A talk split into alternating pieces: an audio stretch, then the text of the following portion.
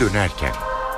İyi akşamlar ben Öykü Özdoğan. Eve dönerken haberlerle karşınızdayız. Saat 18 itibariyle günün öne çıkan haberlerinin özetiyle başlayalım.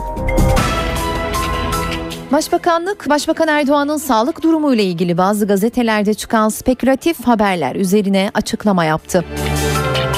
İstanbul Adliyesi'nde Ergenekon hareketliliği yaşandı. Hakkında yakalama kararı bulunan emekli orgeneral Tuncer Kılınç bugün teslim oldu ve tutuklandı. 47 yıl hapis cezasına çarptırılan emekli albay Arif Doğansa karara itiraz etti.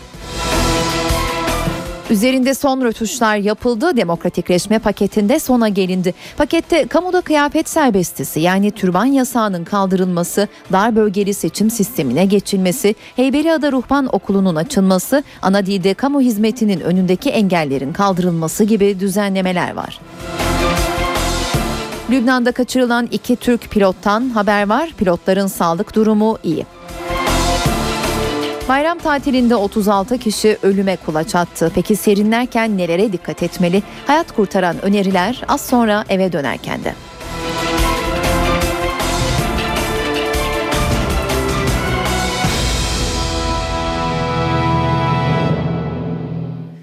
Başbakanlık Başbakan Erdoğan'ın bayramı hastanede geçirdiği yönündeki iddiaları yalanladı. Basın merkezinden yapılan açıklamada konuyla ilgili haberler uydurma olarak nitelendi. Yazılı açıklamada Başbakan Erdoğan'ın sağlığı hakkında bazı marjinal yayın organlarının kasıtlı şekilde iddialar ortaya attığı, bunların tümüyle gerçek dışı olduğu, spekülasyonlara dayalı iddiaların gazetecilik etiğiyle bağdaşmadığı vurgulandı.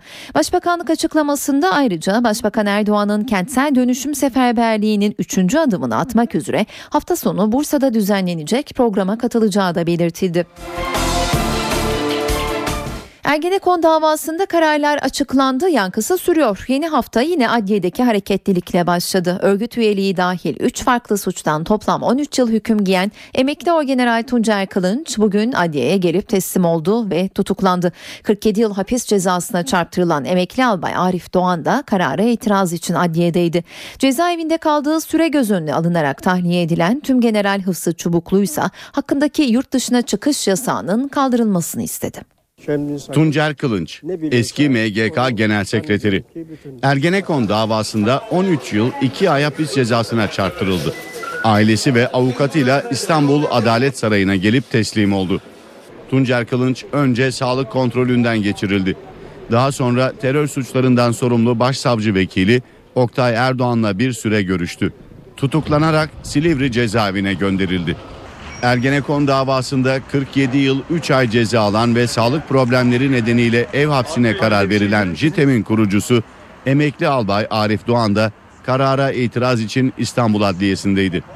Benim hiçbir siyasi fraksiyonla ilgim Ben sadece bir vatanperverim davalı. Arif Doğan'ım o kadar. Asker bile emekliyim. Asker bile değilim. Ve bunun için dağlara çıktım. Onun için mükafatımda ne oldu? Kodes oldu. Ergenekon davasında 9 yıl 6 ay hapis cezasına çarptırıldıktan sonra tahliye edilen tüm General Hıfzı Çubuklu Genelkurmay Başkanlığında Hukuk İşleri Müdürlüğü görevine başladı. Çubuklu avukatı aracılığıyla İstanbul 13. Ağır Ceza Mahkemesi'ne başvurdu. Hakkındaki yurt dışına çıkış yasağının kaldırılmasını istedi.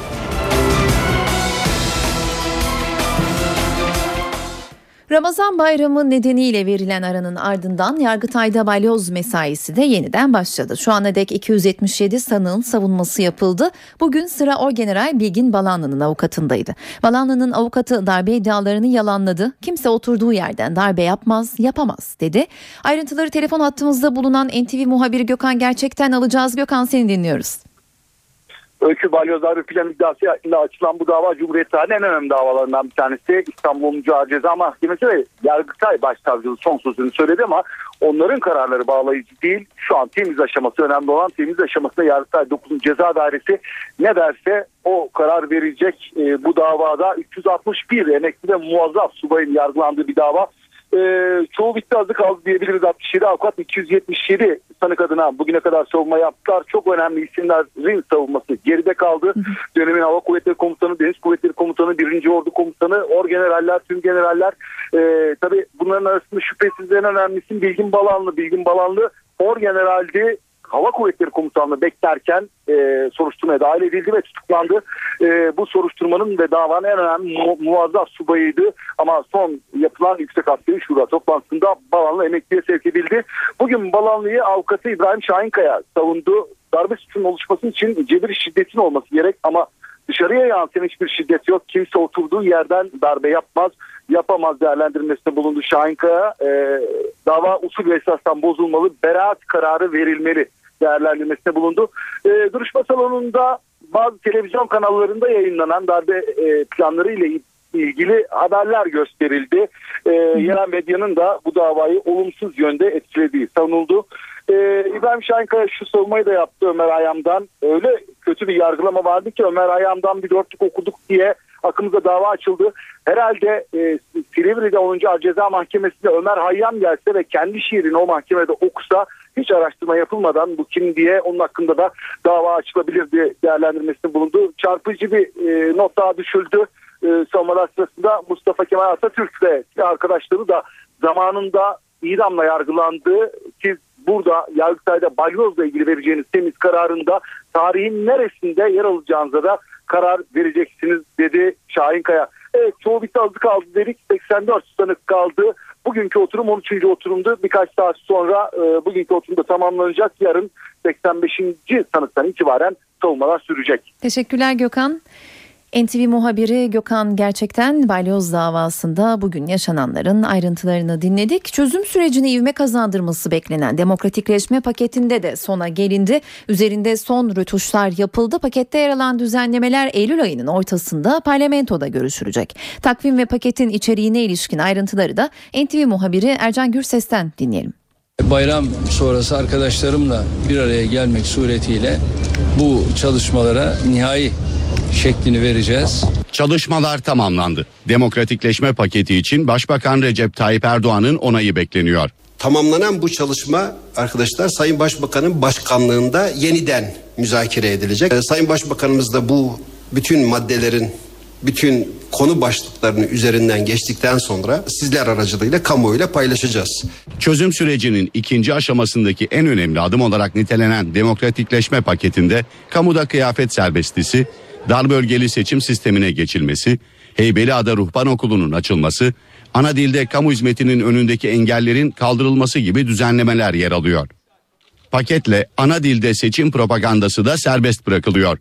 Başbakan Erdoğan'ın düzenlemelere onay vermesinin ardından paketin yönetmelikle düzenlenebilecek kısımları için düğmeye basılacak. İlk Bakanlar Kurulu toplantısında kamuda kıyafet serbestisini getirecek yönetmelik değişikliğinin gündeme gelmesi bekleniyor. Yasal düzenlemeler içinse meclis erken toplanabilir. Meclisin erken açılma durumu söz konusu açılabilir. Meclisin Eylül ayında açılması önerisine Barış ve Demokrasi Partisi desteğini ilan etti. BDP, beşer milletvekilinden oluşacak dar bölgeli seçim sistemine karşı çıkmıyor ancak seçim barajının %10'un altına düşürülmesini de istiyor. BDP'nin bir diğer talebi de ana dilde eğitim hakkının düzenlemelere ilave edilmesi. AK Parti kurmayları şimdilik bu tekliflere sıcak bakmıyor. Demokratikleşme paketiyle ilgili somut adımların önümüzdeki hafta atılması ve bazı düzenlemelerin meclise sevk edilmesi planlanıyor. NTV Radyo Ramazan bayramı bu yıl yaz dönemine denk gelince trafik kazalarının yanı sıra yurdun değişik noktalarından boğulma haberleri de geldi. Bilanço ağır oldu. 4 günde tam 36 kişi hayatını kaybetti. 4 günlük bayram tatilinin boğulma bilançosu 20 ilde 36 ölüm. En çok boğulma vakası İstanbul'da yaşandı. Rumeli Feneri, Silivri, Şile ve Arnavutköy'de denize giren 8 kişi boğuldu. Akıntıya kapılan 3 kişidense hala haber yok. İstanbul'da boğulanlardan biri de Emrah Ukşal'dı. Ukşal geçen yıl Tekirdağ Çerkezköy'de ilçe birincisi oldu. Galatasaray Üniversitesi İletişim Fakültesi'nde ilk senesiydi. Adana'da tarım işçisi olarak çalışan 16 ve 17 yaşındaki iki kız kardeş de serinlemek için girdikleri Ceyhan Nehri'nden bir daha çıkamadı. Konya Beyşehir'de gölete giren 19 yaşındaki 3 gençten de acı haber geldi. Gençlerin cesedine 5 saat süren arama sonunda ulaşıldı. 4 günlük bayram tatili boyunca Ankara ve İzmir dahil 18 ilde denize ve gölete giren 23 kişi boğuldu. Daha çok boğulanları kurtarmak isteyenler hayatını kaybetti. Birkaç ufak teknik uygulanarak boğulma vakaları ciddi oranda azaltılabilir. Lügatımıza yeni giren bir terim var. Adı RIP. Türkçe karşılığı çeken akıntı. Bu akıntı türü özellikle Karadeniz sahillerinde sıkça görülüyor. Kurtulmak için kıyıya yüzmek yerine bulunduğunuz noktanın paralelinde kulaç atmak gerekiyor. Tabii boğulmaların önüne geçmek için başka dikkat edilmesi gereken hususlar da var. Yıldız Teknik Üniversitesi'nden Profesör Şükrü Ersoy hayat kurtaran önerileri sıraladı. Rip akıntısı Türkçeleştirirsek çeken akıntı dediğimiz ak- akıntı normal e, dalgaların arasında e, kıyıya dik olarak gelişen e, dar kanallarda 20-30 metrelik dar kanallarda gelişen e, çok şiddetli akıntılardır. Yaklaşık saatte 70 kilometreye varabilir hızı. Yani saniyede 1-2 metre hareket etme hızına sahip, gücüne sahip. E, dolayısıyla ciddi bir akıntıdır bu. Olağan koşullarda gerçekleşmeyebilir.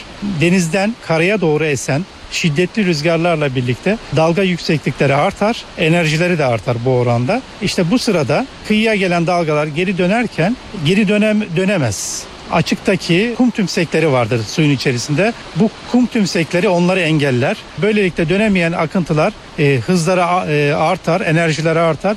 Bu kum tepeciklerini bir yerden yarar. İşte bu yardı, yardığı andaki durum tehlikelidir ve rip akıntılar oluşur. E, halkımız arasında çok yanlış bir şey var. Ben yüzme bilirim, boyumu geçmeyen yere zaten gitmiyorum gibi yanlış algı var. Kesinlikle bu yanlış çünkü diz hizasındaki bir yerde bile ayağınızın altındaki kumlar çekilmeye başlar ve bu akıntının içerisine girdiğiniz zaman kurtulma, yüzme şansınız yok. Olimpiyat şampiyonu olsanız dahi kıyıya dönme şansınız yok. Sadece özel teknikleri bilirseniz e, kurtulma şansınız olabilir. Şöyle ki öncelikle e, çok şiddetli rüzgarlı havalarda Karadeniz kıyılarına denize girmemek gerekiyor. Bir. İkincisi girmek zorundaysak ya da gi- giriyorsak mutlaka can kurtaranların olduğu, güvenliğin olduğu, sağlık hizmetlerinden çabuk yararlanabileceğimiz kalabalık yerleri tercih etmemiz gerekiyor. Tenha yerleri tercih etmememiz gerekiyor. Üçüncüsü bunları sağlayamadığımız koşullarda bir ailece gitmişsek e, sahilden kıyıyı izlemek gerekiyor.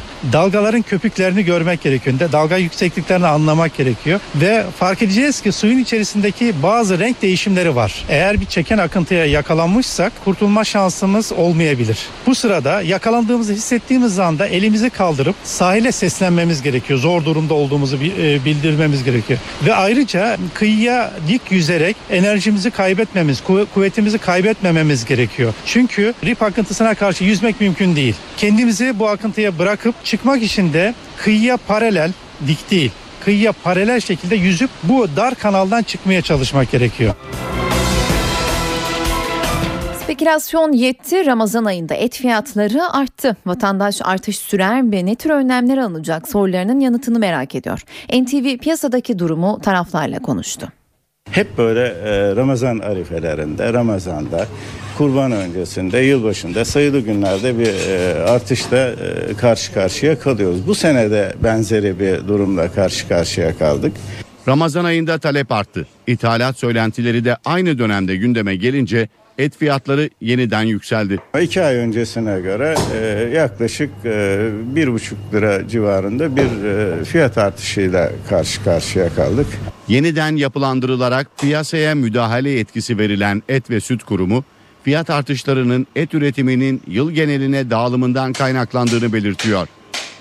Türkiye'de et üretiminin üçte birinden fazlasının yılın son 3 ayında gerçekleştiğine dikkat çekiliyor. Fiyattaki hareketlenme tamamen arz ve talepteki dönemsellikten kaynaklanıyor. 20 TL 25 TL arasında et fiyatları söz konusu. Şu anki fiyatlar besicilerimiz için makul bir seviye. Tüketicilerimize yansıma anlamında da makul. Et ve Süt Kurumu Genel Müdürü İsmail Kemaloğlu fiyatlardaki dalgalanmanın önüne geçmek için yeni önlemler aldıklarını açıkladı. Birkaç gün içerisinde üst eşiğimizi de belirleyeceğiz. Dolayısıyla şu fiyatların üzerine çıkması halinde isteyene günlük kesimlerimizden doğrudan karkas et satıyoruz mesajını veriyoruz. Kemaloğlu üst limiti belirlenmiş fiyattan piyasaya karkas et vermenin yanı sıra stoklarındaki 5000 ton donmuş eti de sucuk, salam, sosis üreticilerine vereceklerini anlattı. Kemaloğlu fiyatlarda Kurban Bayramı öncesinde artış öngörmediğini de vurguladı. Kurbana ilişkin miktar olarak hiçbir sorun yok. Türkiye'nin bu manada ithalat diye bir kavram bugün gündeme taşıması bize göre gereksiz.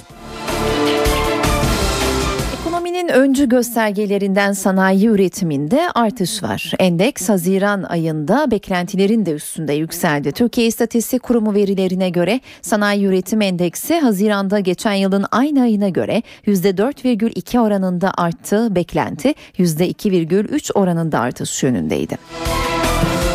Şimdi para ve sermaye piyasalarında bugünkü tabloya bakalım. CNBC'den Enis Şener'de mi dinliyoruz? Borsa İstanbul bayram tatilinden dönüşünde güçlü yükseldi. BIST 100 endeksi günü %2.49 primle 75.374 seviyesinden tamamladı. Küresel piyasalarda ABD Merkez Bankası Fed'in parasal genişlemeden çıkmak için acele etmeyeceği algısının oluşması Borsa İstanbul'u destekleyen en önemli konu başlığı oldu. TL tarafında ise güçlenen seyir devam ediyor. Dolar TL 1.92 altında kalmayı sürdürdü. Tahvil tarafında da tansiyon düşmüş durumda. Hazinenin düzenlediği 5 ve 10 yıl vadeli tahvil ihraçlarında talep güçlü kaldı. İkinci piyasada da gösterge faiz %8.74 seviyesinden günü tamamladı. Küresel piyasalarda ise tatil rehaveti var. Hisse piyasalarında düşük hacimli işlemler olurken Avrupa borsaları haftanın ilk işlem gününde sınırlı da olsa geriledi. Euro dolar ise 1.34 seviyesinden 1.33'e kadar gerilemiş durumda. Altın tarafında hızlı yükseliş hareketi devam ediyor. Spot altın bugün %2 yükselerek son 3 haftanın en yüksek seviyesi olan 1340 dolara yükseldi. Analistler Çin'den gelen fiziki altın talebinin fiyatları yükselttiği görüşünde. Saat 18.20 ben Öykü Özdoğan eve dönerken de günün öne çıkan diğer gelişmelerini aktarmaya devam ediyoruz. Mısır'da tansiyon yüksek. Devrik lider Muhammed Mursi'nin gözaltı süresi 15 gün daha uzatıldı. Mursi düşmanca eylemlerde bulunmak ve Hamas'la birlikte komplo kurmakla suçlanıyor. Meydanlar ne zaman boşaltılacak sorusu da önümüzdeki saatlerde yanıt bulabilir. Güvenlik güçlerinin Muhammed Mursi yanlılarını dağıtmaya hazırlandığı ifade ediliyor.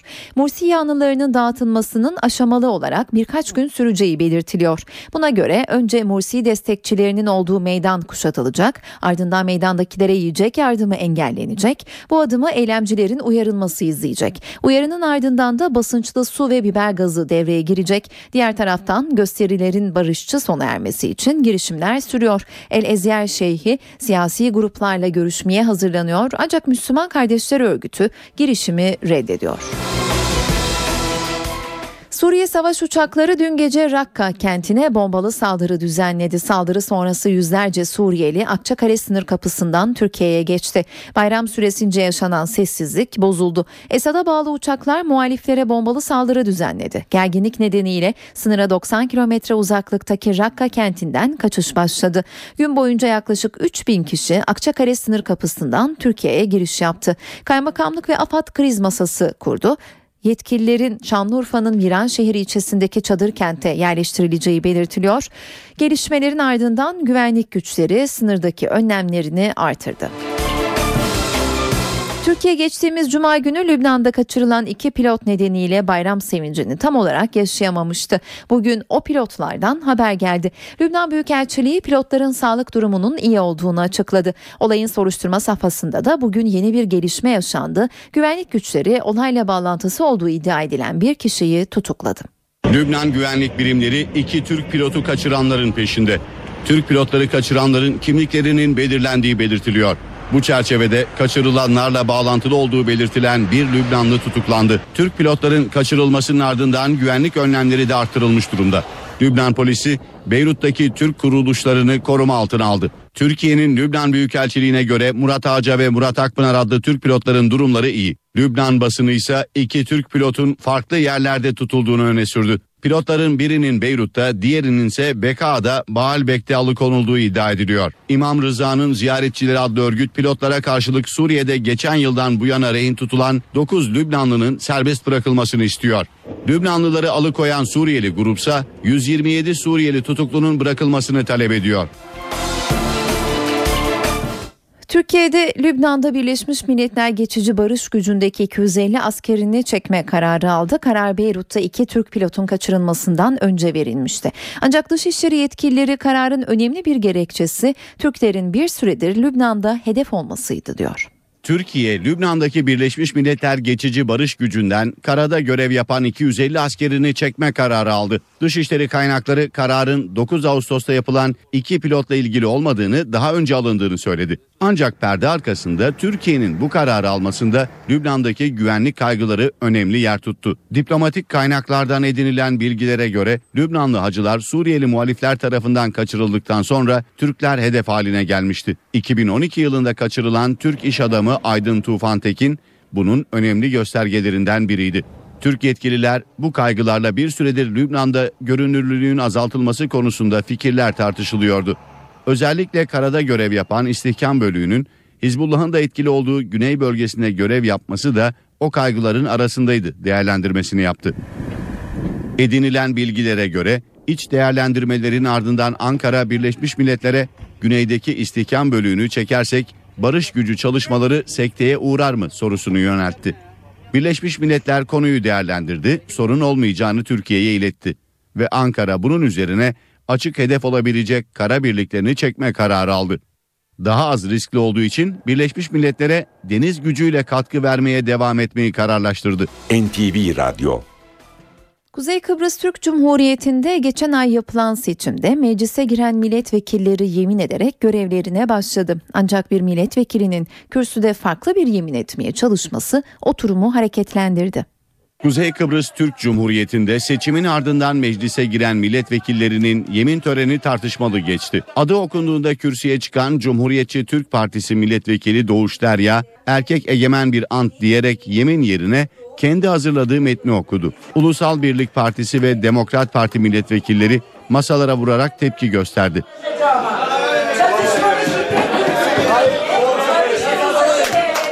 Meclis Başkanlık Divanı adına oturum başkanlığını yürüten Ergün Serdaroğlu tartışmalar üzerine yemin törenine ara verdi. Aranın ardından yeniden kürsüye çıkan Doğuş Derya andı okudu. Seçimi kazanan 50 milletvekilinin de yemin etmesinin ardından Kuzey Kıbrıs Türk Cumhuriyeti Cumhurbaşkanı Derviş Eroğlu önümüzdeki günlerde siyasi parti liderleriyle bir araya gelecek. Kuzey Kıbrıs Türk Cumhuriyeti'nde sandıktan çıkan sonuçlar Cumhuriyetçi Türk Partisi liderliğinde bir koalisyon hükümetine işaret ediyor.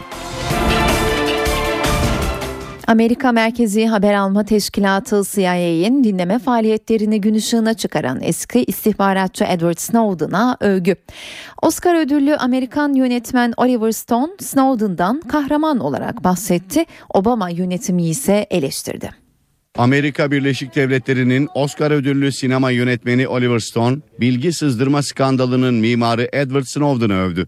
Stone, Japonya'nın başkenti Tokyo'da katıldığı bir konferansta eski CIA çalışanını kahraman olarak nitelendirdi. Benim için Edward Snowden bir kahraman. Çünkü bunu kar amacıyla yapmadı. Ülkesine zarar vermek için de yapmadı. Bununla ilgili en ufak bir kanıt yok. Bunu vicdanı rahatsız olduğu için yaptı. Bunun için hayatını feda etti. Ünlü yönetmen konuşmasında Amerika'nın terör tehdidi gerekçesiyle insanları izlemesini de eleştirdi. Bu izleme George Orwell'ın bile tahmin edemeyeceği bir büyük birader. Her evi gözetliyorlar. Oliver Stone, Snowden'a sığınma hakkı tanıyan Rusya'nın devlet başkanı içinse doğru olanı yaptı dedi. Daha fazla sayıda ülkenin Amerika'nın taleplerine karşı çıkması gerektiğini sözlerine ekledi. Oliver Stone kitap ve belgesel tanıtımı için bulunduğu Japonya'da Amerika'nın atom bombası attığı Nagasaki ve Hiroşima kentlerini de ziyaret etti.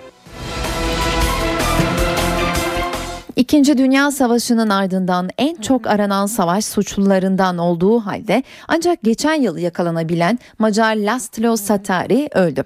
98 yaşında zatürre nedeniyle hayatını kaybeden Satari 3 ay sonra mahkemeye çıkacaktı. Nazi dönemi savaş suçlarını yakalamayı amaçlayan Simon Wiesenthal merkezi geçen yıl Laszlo Satari'nin en çok aranan şüpheli olduğunu duyurmuştu. Satari ile ilgili suçlamalar 1944'te dönemin Nazi işgal işgali altındaki Slovak şehri Kösice'de yönettiği Yahudi toplama kampına uzanıyor. Satari Yahudilere kötü muamele etmek ve 15 binden fazla Yahudiyi Auschwitz toplama kampına göndermekle suçlanıyordu. Satari ise Macar ve Nazi yetkilileri arasında sadece aracı görevi yaptığını belirtiyor, suçlamaları reddediyordu.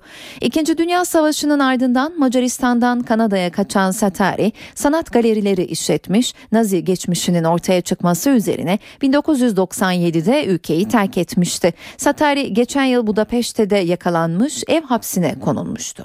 NTV Radyo Türkiye'de 5. yüz nakli ameliyatı olan Recep Sert birkaç ameliyat daha geçirdi. Bu kez hem beslenme ile ilgili sorunlar giderildi hem de bir dizi estetik düzenleme yapıldı. Recep Sert'in iki hafta içinde kameralar karşısına geçmesi bekleniyor. Recep Sert yüz naklinin ardından bu kez dil operasyonu geçirdi. 27 yaşındaki genç çenesini kullanamadığı için tüple besleniyordu. Yeni operasyon Sert'in rahat nefes almasını ve yemek yiyebilmesini sağlayacak. Dili arkaya kaçıyordu. Bunu önlemek adına küçük bir ameliyat yapıp dili öne almaya çalıştık. Operasyon sırasında yeni yüze son rötuşlar da yapıldı.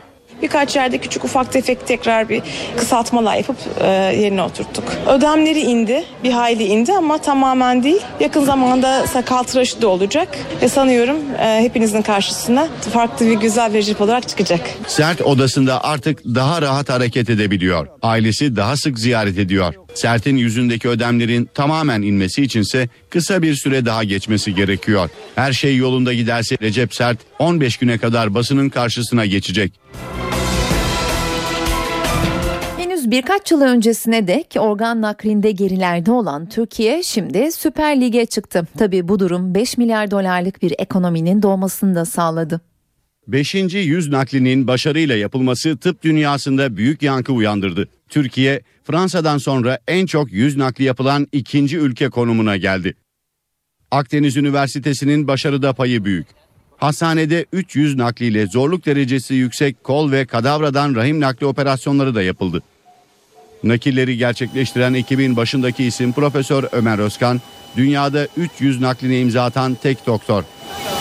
Yüz nakillerindeki başarı nakil için yurt dışından Türkiye'ye gelenlerin sayısında ciddi artışa neden oldu. Burada organ nakli yapılıyor, yüz nakli yapılıyor, organ nakli haydi haydi yapılır tarzında düşünen birçok insan artık Türkiye'ye çok daha büyük güvenle e, başvurmaya başladı ve yurt dışından gelen hasta sayısı arttı. Or- Organ nakilleri yıllık 5 milyar dolarlık bir ekonominin doğmasına neden oldu. Yurt dışından e, bir umutla acaba nakil olabilir miyiz diye gelip stüdyo evleri veya bir, bir artı birler, iki artı birler gibi üniversitenin etrafında evler kiralandığını gördük. Bu sadece e, sağlığı değil aynı zamanda yan dalları da etkilemeye başladı. Doktorlardan, yardımcı sağlık personelinden gayet memnun bir şekilde ayrılıyorlar. Tabi bu da e, ileride diğer hastalara e, aktarılıyor. Kendi ülkelerindeki, yakınlarındaki bu şekilde hasta çekiyoruz. Türkiye'deki hastanelerde 2013 yılında 1853 böbrek, 790 karaciğer, 39 kalp ve 660 kornea nakli gerçekleşti.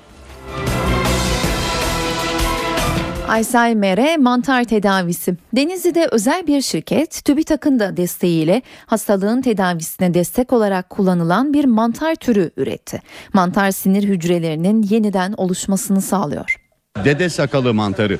Diğerlerine göre farkı Alzheimer tedavisinde destekleyici olarak kullanılması. Mantar TÜBİTAK'ın desteğiyle Denizli'de üretiliyor. Düzenli kullanımı Alzheimer hastaları üzerinde etkili sonuçlar veriyor. İçerisindeki erinacas enzimi e, sinir hücrelerindeki miyelin tabakasının yeniden oluşmasını sağladığı için e, felçte, Alzheimer'da ve unutkanlıkta kullanılan bir mantar çeşidi. Hatta Amerika'da yapılmış bir e, çalışma var. E, mantarı yedirilen 85 yaşını aşmış e, 50 kişinin %80'inde kavrama yeteneğinin yeniden oluştuğu tespit ediliyor. Mantarın sindirim sistemindeki ülserler ve tümörler üzerinde de etkili olabildiği belirtiliyor. Tıbbi mantar türlerinin kilogram fiyatları 200 ila 2200 lira arasında değişiyor. Alzheimer'e mantar, açık yaralara bal. Bugüne dek Anzer balı şifa niyetine tüketilirdi. Şimdi İngiliz bilim adamları süper bal üretti. Bu bal türü açık yaraların tedavisine ve enfeksiyona iyi geliyor. İngiltere'de biyomühendislik ürünü yeni bir bal geliştirildi. Surgihani yani cerrahi bal adını taşıyan balın bazı iyileştirici tedavi yöntemlerinde olumlu sonuçlar getirdiği kaydedildi. Süper bal olarak da nitelendirilen yeni ürün bebekler, anneler, kanser hastaları ve yaşlılarda test edildi. İngiltere'de bulunan bir hastanede bir yıl boyunca test edilen bal yara ve enfeksiyonları tedavi etmede kullanıldı. Söz konusu bal yara ve ülser tedavinde yalnızca birkaç gün içerisinde başarı gösterdi. Cerrahi balın sezeryen ameliyatıyla doğum yapanların enfeksiyon kapma riskini de yarı yarıya azalttığı kaydediliyor. Balın savaşta yaralanan askerlerin yaralarının iyileşmesine de yardımcı olduğu belirtildi. Balın iyileştirici etkisi binlerce yıldır biliniyor. Fakat cerrahi balın bakteri, parazit ve enfeksiyonları yok edici etkisi bulunduğuna da dikkat çekiliyor. Balın İngiltere Tıbbi Ürünler ve Sağlık Ürünleri Düzenleme Kurulu tarafından onaylandığı fakat henüz satışa sunulmadığı bildiriliyor. NTV Radyo Sırada hava durumu var. Son hava tahminlerini NTV Meteoroloji Editörü Gökhan Abur'dan dinleyelim. İyi akşamlar. Marmara'da birkaç derece azalan sıcaklıklar yarın yeniden yükseliyor. Hafta boyu yurt genelinde sıcaklıklar yine yüksek değerlerde olacak. Batıda kuvvetli rüzgar, doğuda ise yerel sağanaklar görülecek. Yarın Rize, Artvin ve Ardahan, Kars, Erzurum arasında yağış var. Ağrı civarında da hafif yağışlar görülebilir. Doğu Karadeniz ve Kars, Ardahan, Ağrı arasındaki yerel sağanakların çarşamba günü aralıklarla devam etmesini bekliyoruz. Akdeniz boyunca yüksek nem bunaltıcılığı sürdürecek. Ege'de ise Güney Ege'de Bodrum civarında yine sert bir rüzgar var. İstanbul'da yarın hava daha sıcak. Hava az bulutlu olacak. Sıcaklık gündüz 32, gece ise 23 dereceye çıkacak. Ankara'da yarın hava az bulutlu. Sıcaklık gündüz 31, gece ise 18 derece olacak. İzmir'de yarın rüzgar giderek zayıflıyor. Sıcaklık gölgede 35 dereceye kadar çıkacak. Gece sıcaklığı ise 26 derece civarında olacak. Hepinize iyi akşamlar diliyorum. Hoşçakalın. Günün öne çıkan spor haberlerinde sıra.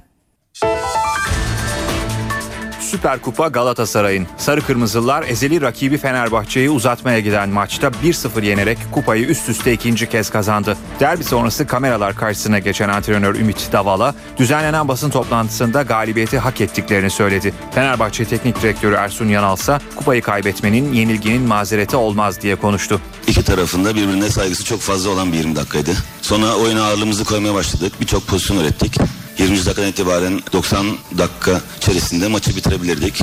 Ama olmayınca olmuyor. Bunu ilk kez e, yaşamadık Fenerbahçe'ye karşı. O yüzden e, maç uzatmalara gitti. Uzatmaları da aynı şekilde biz tempomuza devam ettik. Ama sonunda bir sır galip geldik. Bunun için çok mutluyuz. Fenerbahçe oyunda 10 kişi kaldı. İşte Fenerbahçe oyunu 10 kişi, 11 kişiyken şöyle oynadı. 10 kişi kaldıktan sonra bunu yaptı. Gol yedikten sonra şu kadar gol kaçırdı. Bunların hepsini bir tarafa bırakıp kupayı alamamanın mazeretinin olmayacağını düşünüyorum. Hatta biraz daha ileri gidip 4 tane 5 tane oyuncusu da olabilirdi. Onlar da yoktu. Bunların hiçbir tanesi altına sığınmadan, mazeret üretmeden kupayı alınmadığı bir ortamda bunun mazereti olmayacağını düşünüyorum.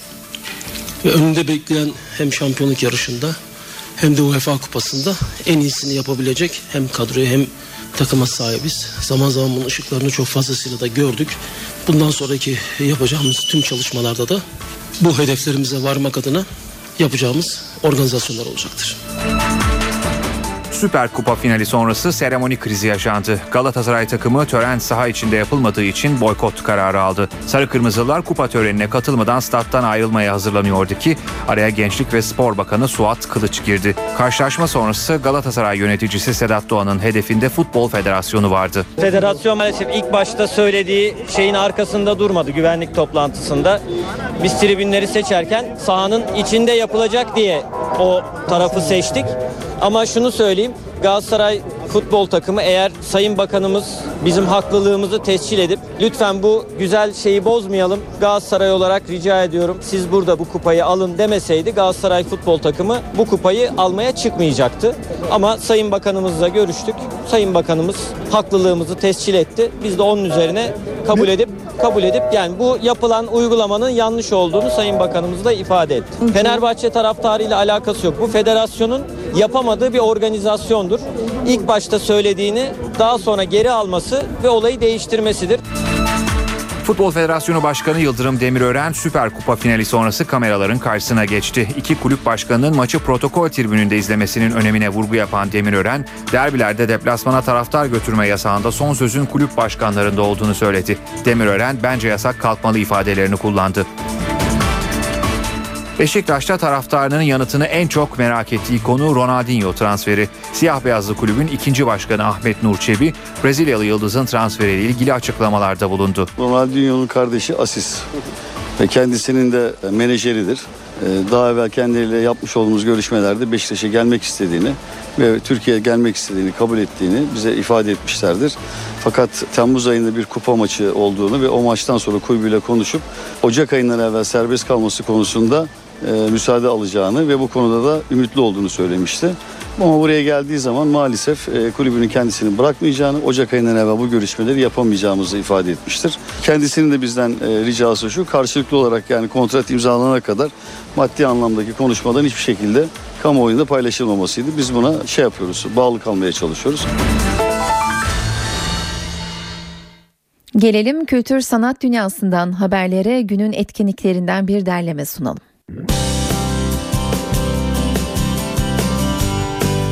Murat Boz bugün Bursalı hayranlarıyla bir araya geliyor. Murat Boz'un sevilen şarkılarını seslendireceği konseri saat 19'da başlıyor. Konser mekanı Bursa Kent Meydanı Alışveriş Merkezi. İki sergi önerimiz var bugün. Salt Ulus Modern Türkiye'nin Osmanlı mirasını keşfi Ali Saim Ülgen arşivine ev sahipliği yapıyor. Araştırmacı, mimar ve restoratör Ali Saim Ülgen'in dünyasından yola çıkarak 1960 öncesi Türkiye'sinde kültür varlıklarının durumu ve dönemin restorasyon pratikleri hakkında bir kesit sunan sergi 14 Eylül'e kadar Salt Ulus'ta görülebilir. İstanbul Modern'de ise Erol Akyavaş retrospektif sergisi görülebilir. Sanatçının 1950-1990 yılları arasındaki sanatsal birikimini yansıtan sergide 290 yapıt yer alıyor. Akyavaş'ın modern ve çağdaş sanat arasında üstlendiği kimliğe vurgu yapan sergi 25 Ağustos'a kadar ziyaret edilebilir. Bu akşam evdeyseniz CNBC'de Pineapple Express filmi görülebilir. Filmin yönetmen koltuğunda David Gordon Green oturuyor. Başrollerini Seth Rogen, James Franco ve Gary Cole'un paylaştığı film saat 22'de başlıyor. Öncesinde ise saat 21'de CSI New York ekranda olacak. Star TV'de de saat 20'de Benim Hala Umudum Var adlı yerli dizi ekrana gelecek. Eve dönerkeni bitiriyoruz ancak yayınımızı sonlandırmadan önce günün öne çıkan başlıklarını tekrar hatırlayalım. Başbakanlık Başbakan Erdoğan'ın bayramı hastanede geçirdiği yönündeki iddiaları yalanladı. Basın merkezinden yapılan açıklamada konuyla ilgili haberler uydurma olarak nitelendi. İstanbul Adliyesi'nde Ergenekon hareketliliği yaşandı. Hakkında yakalama kararı bulunan emekli orgeneral Tuncer Kılınç bugün teslim oldu ve tutuklandı. 47 yıl hapis cezasına çarptırılan emekli albay Arif Doğansa karara itiraz etti. Üzerinde son rötuşlar yapıldı. Demokratikleşme paketinde sona gelindi. Pakette kamuda kıyafet serbestisi yani türban yasağının kaldırılması, dar bölgeli seçim sistemine geçilmesi, Heybeliada Ruhban Okulu'nun açılması, ana dilde kamu hizmetinin önündeki engellerin kaldırılması gibi düzenlemeler var. Lübnan'da kaçırılan iki pilottan haber var. Pilotların sağlık durumu iyi.